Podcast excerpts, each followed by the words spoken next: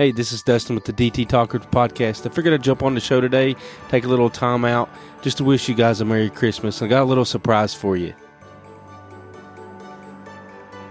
Hi, my name is Alyssa. Merry Christmas. Hi, my name is Connor. Merry Christmas. Hi, my name is Tally. Merry Christmas. Hi, my name is Lexi. Merry Christmas.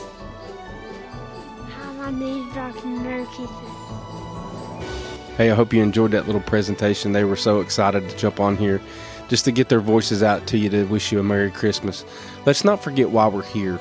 We're here because we're celebrating Jesus' birthday, the birth of Christ, the birth of the, the one true King that was able to walk on this earth and go through the trials and tribulations that we go through today to lead an example to show us that we can we can do it through him and without him nothing is possible. So let's remember that this Christmas and celebrate Jesus as he was born on this earth through the Spirit and through Mary.